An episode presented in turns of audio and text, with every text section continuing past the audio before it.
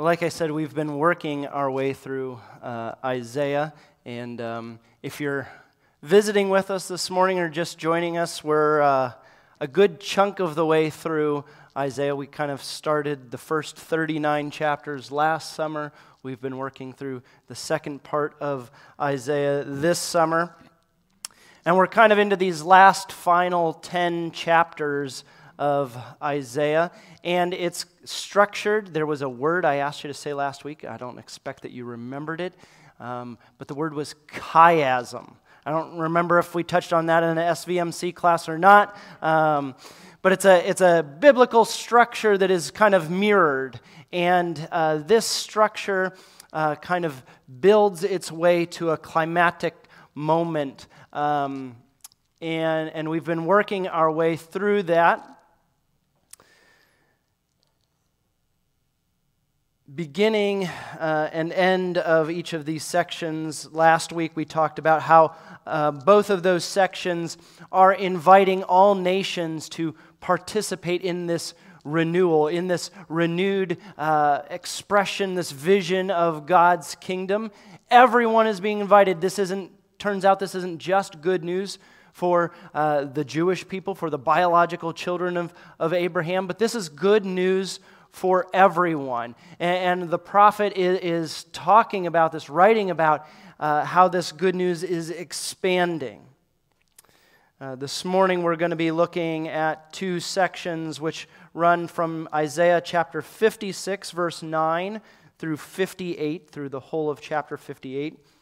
And then Isaiah 65 eh, through 66, 17. So these are two pretty good chunks of Scripture uh, that are dealing with uh, kind of two groups of people those that are um, responding and, and serving Yahweh, serving God, and those that are refusing to serve Yahweh, um, and what, who the prophet calls uh, the wicked in a number of places.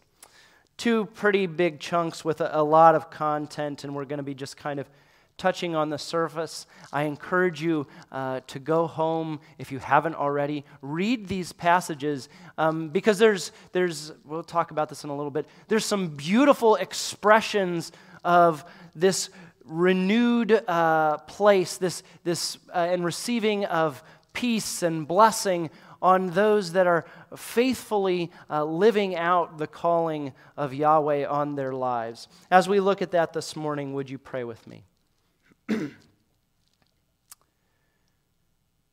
Jesus, thank you for this day. Thank you for your word. I pray that you would um, speak to us through me or despite me. May the words of my mouth and meditation of our hearts be pleasing to you. In Jesus' name, amen. Well, this, these two sections of Isaiah uh, kind of give a contrast, like I said, between what's called the wicked and the servants. And this starts in chapter 56, verses 9 through 12, which is comparing Israel's leaders to wild animals or sleeping dogs. And that kind of expression means that they have no understanding of what Yahweh is doing. I have a new dog in our house, and when it's sleeping, you can get away. There's a lot of stuff that you can go about the house doing because that dog is out. And, and here, that's not a good thing, right? in my house right now, it's a good thing. Uh, but for Isaiah, the people sleeping, the, the leaders, the people that are supposed to be on watch aren't. They're falling asleep. They're not paying attention to what God is doing in their midst. And then in Isaiah 57, it begins The righteous perish, and no one takes it to heart. The devout are taken away while no one understands. It seems that the righteous, those that are responding positively to Yahweh's calling on their lives, are living and experiencing the, the pattern of the suffering servant that we talked about earlier this summer, where the suffering servant is faithfully living out what God has called that servant to do and is suffering because of it, is suffering in place of the people. And now the righteous as they are responding positively to the way God is calling them to live, end up suffering because of it. Following the suffering servant isn't always, uh, doesn't always mean that our lives here and now are positive in, in the way that the world expects it to be. All right? when we choose to follow Jesus, it should stand to reason. In fact, Jesus tells us that if the world hated him, it's going to hate us too. It's, it, we have this um, suffering part of our life that we are called to. And yet, the righteous, those living in right ways and right relationship, are receiving something. They're receiving a great blessing. They're receiving rest for their faithfulness.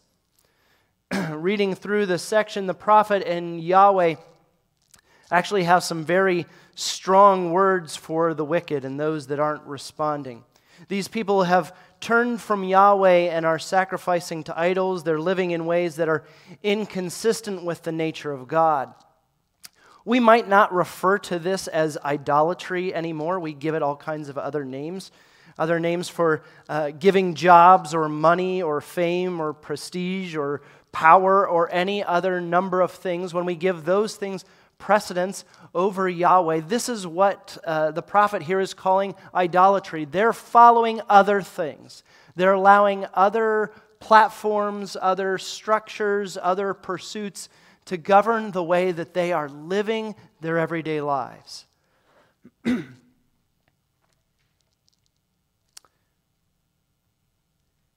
wickedness isn't just about w- what the big bad world does out there.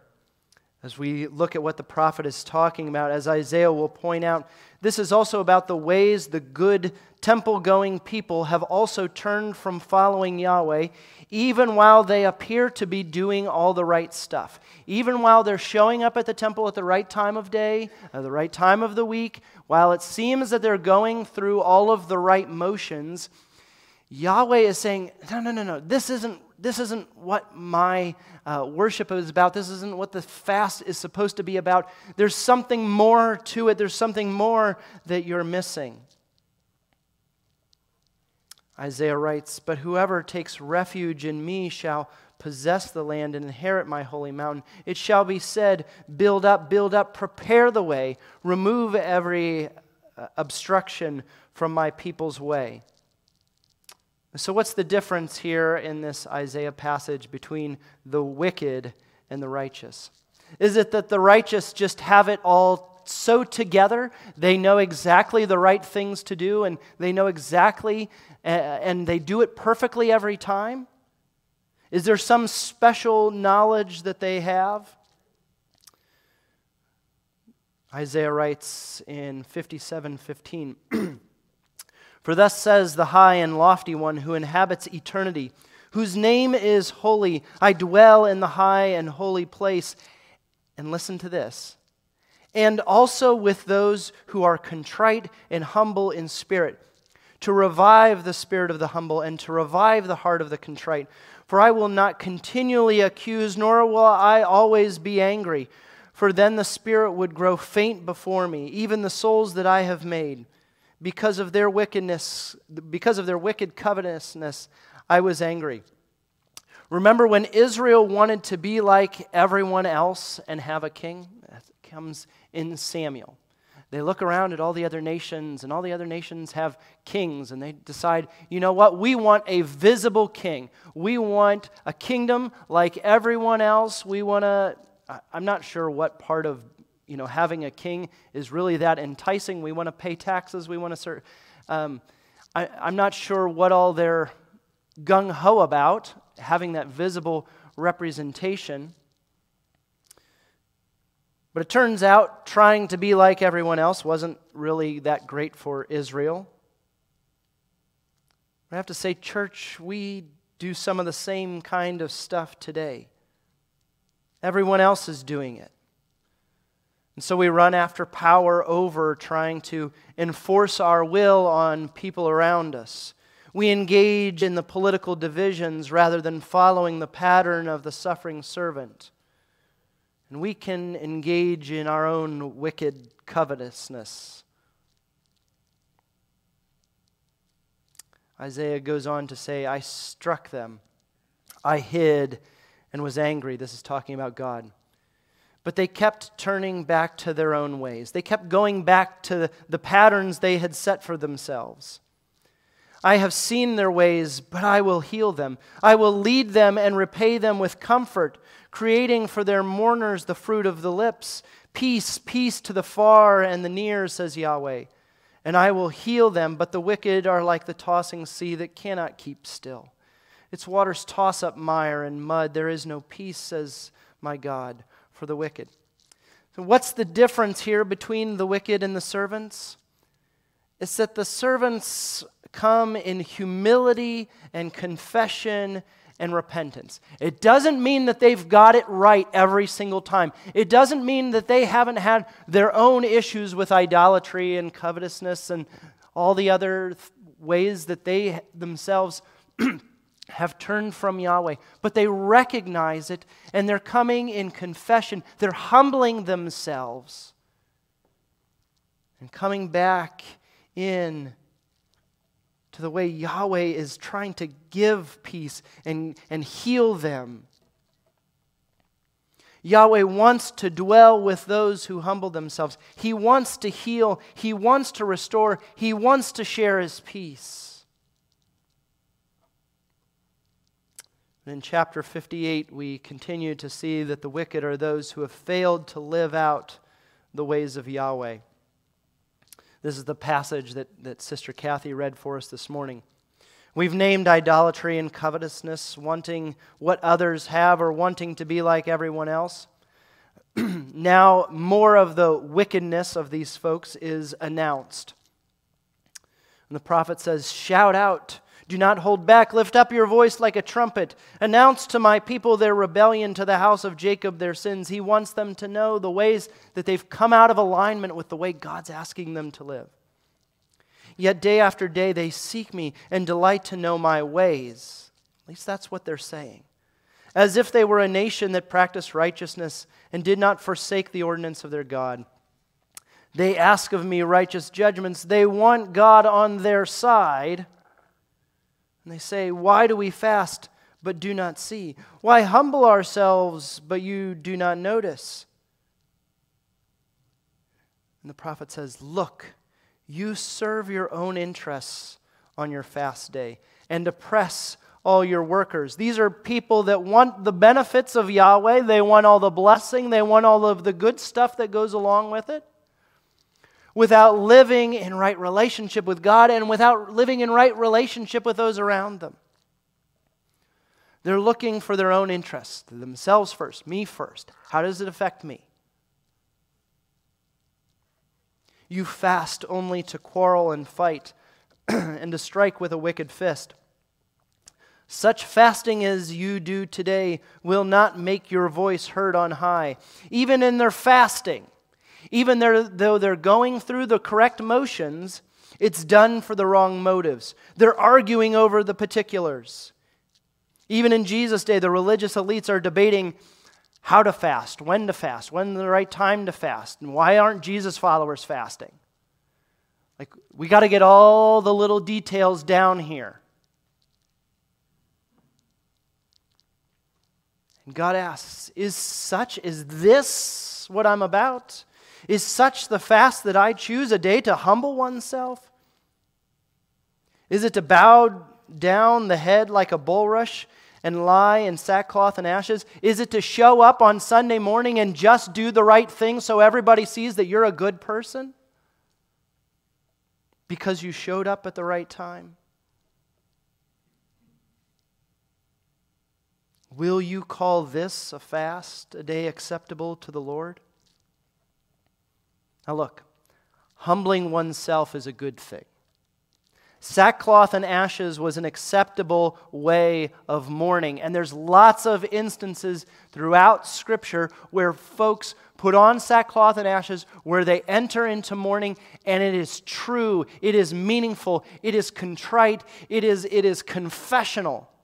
Think of the, the folks in Nineveh. You know, Jonah goes and he, he gives them the message of God, and Jonah goes to, to wait for their destruction, looking hopefully for their destruction. And the people put on sackcloth and ashes and they mourn, and it impacts the way that they're living. Again, this seems to all be about a, a, religious show that is put on, going through the motions for everyone to see just how good and, and holy of a person you are. But what the prophet makes clear is that the religious show, the display of humility and fasting, it hasn't actually impacted the way these people are living. They're all about themselves. They're not about setting anyone free. They're not about seeking the good of anyone around them. It's just how, do, how does it make me look? Do my neighbors know that I, you know, I went to, I was a good church going person that day? I actually find it fascinating that what really ticks off Yahweh here is similar to the charge that's often presented by folks who aren't followers of Jesus when they look at the church. And that is that our actions don't match our words or what we say we believe. So Yahweh spells out the kind of fast, or maybe the way God expects fasting and genuine humility to impact us. Here's what this should look like. When you fast, it should lead you to this way of living.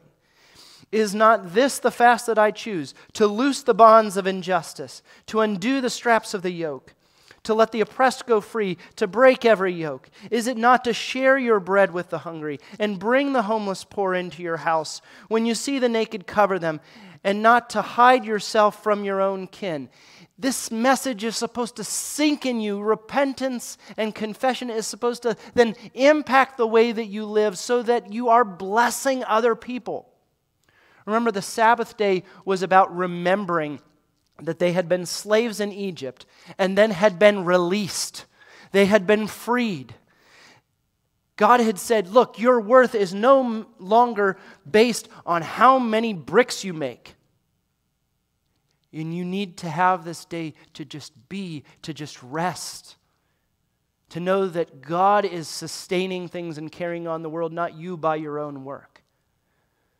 What God is saying here is you're spending this day that's supposed to be about freedom and blessing and rest, and you're just enslaving other people.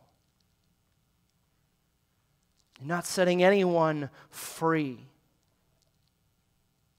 Now, look, when we read this passage, at least in my own thinking and, and past, I'll say that I have a tendency to over spiritualize some of these. And I, was reading something this week about how uh, our hymns and, and our contemporary songs uh, do this all the time, where we turn sharing your bread with the hungry into something that's purely spiritual. You know, we're all hunger, hungering and thirsting. Um, and Jesus talks about that, hungering and thirsting. But here, like, I mean, the prophet's talking about people who are actually hungry, who don't have enough food, who aren't having their basic necessities met.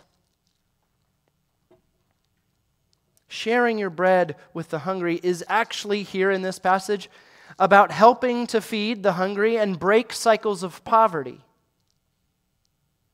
We need to be careful uh, about not making this only spiritual poverty or spiritual nakedness. There are other places in Scripture where Jesus uses it, language like that about hungering and thirsting. But this passage here is about faith or faithfulness lived out, expressed.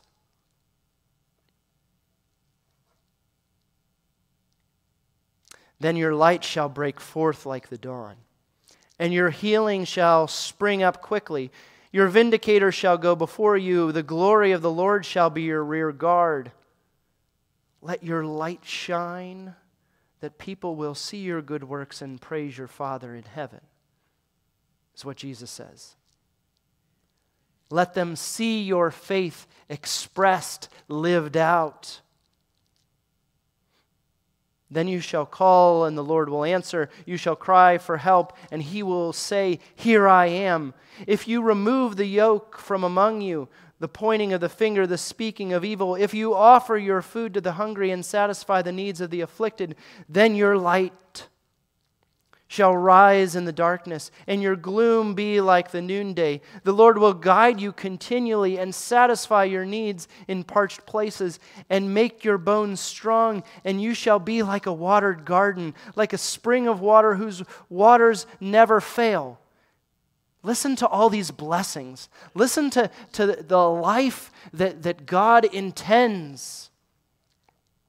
Your ancient ruins shall be rebuilt you shall rise, raise up the foundations of many generations. You shall be called the repairer of the breach, the restorer of the streets to live in. If you refrain from trampling the Sabbath, from pursuing your own interests on my holy day, if you call the Sabbath a delight, and the holy day of the Lord honorable, if you honor it, if you keep it, if you do it, not going your own ways, serving your own interests and pursuing your own affairs. Then you shall take delight in the Lord, and I will make you ride upon the heights of the earth. I will feed you with the heritage of your ancestor Jacob, for the mouth of the Lord has spoken. Amen. The servants are about expressing their faithfulness, their allegiance to Yahweh. It's not about just studying and memorizing the Torah. That's important. I've been talking in summer Sunday school about um, learning Jesus, learning about Jesus, seeing the way Jesus lived and acted, and, and, and, and, and soaking in that. But for it to impact our, the way we live. The other part of this passage then is in um, chapter 65 and part of 66, God continues to call out the people who keep turning away. It's a, a theme that runs throughout these, these uh, scriptures. Yahweh keeps reaching out, and yet many continue to live in ways inconsistent with the way of Yahweh. Those who faithfully continue to walk in God's way, find blessing, find rest, find peace. This is a, theme that runs throughout the Old Testament. When people are walking in line, walking in the way uh, of Yahweh, they're experiencing rest, they're experiencing peace, they're experiencing blessing. It may not look like the kind of blessing that we always expect. We talked about the suffering servant. We talked about uh, these faithful servants that continue to kind of live in this pattern. They're finding rest, finding peace. In fact, the rest of chapter 65 through 66, 17 is a lengthy description of blessing for those whose lives reflect faithfulness to Yahweh. I encourage you to go home this afternoon or you know this evening in the next week and read through these passages, chapter 65 through 66 17. And just look at all the blessing. Look at the way that God is, is providing this peace and providing this rest. See, the good news of the whole biblical story is that God is far more of a blessing God.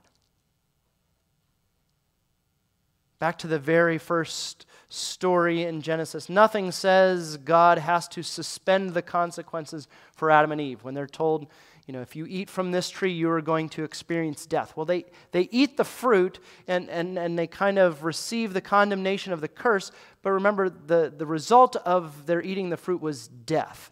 And yet they don't die immediately. God suspends that for a time, allows them to still see some blessing, some fruitfulness. They, they have their children, and, you know, blessings at different points and, you know, curses at, at, at another point.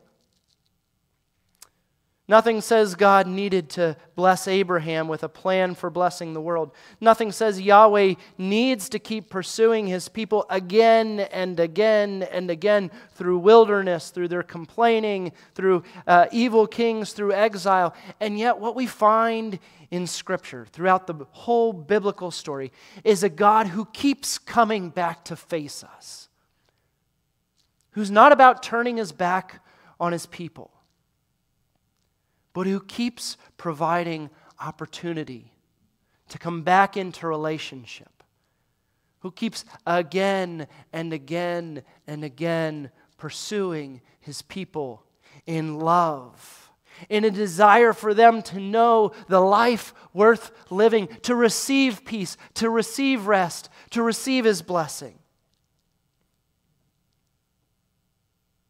And so the story of Scripture is a God who continually pursues in order to bless. Next week, we'll be looking more at the, the prayer of repentance that's lifted up by those who are trying to really humble themselves and walk in the way of Yahweh. So, as you read through these passages, I want you to see just how much God is longing to bless even those that continually refuse to, to walk in the way God desires, He's trying. He's trying to provide opportunities. And yet, God is going to honor, I believe, honor their decision. If they choose to continue to walk uh, in their own way, seek their own uh, covetousness and seek their own welfare, people want to continue in the, the patterns of selfishness and dealing in death, then it seems God allows those patterns to take their full effect in continued exile and ways of death. But what I find so hopeful in this passage and the way Isaiah structures this to continue to move towards this climatic moment is that there is blessing and peace and he wants that message to go out to everyone. And so we continue to see this grand unveiling of God's vision for a renewed place, for a renewed kingdom, taking its full impact on his people. This morning, we're going to respond in singing Build Your Kingdom Here. It's a, it's a fun song, it's a celebratory song. It is uh, uh, about this life and the fullness of God's reign coming to bear uh, on the earth. And so I'm going to invite you to stand as we close in song.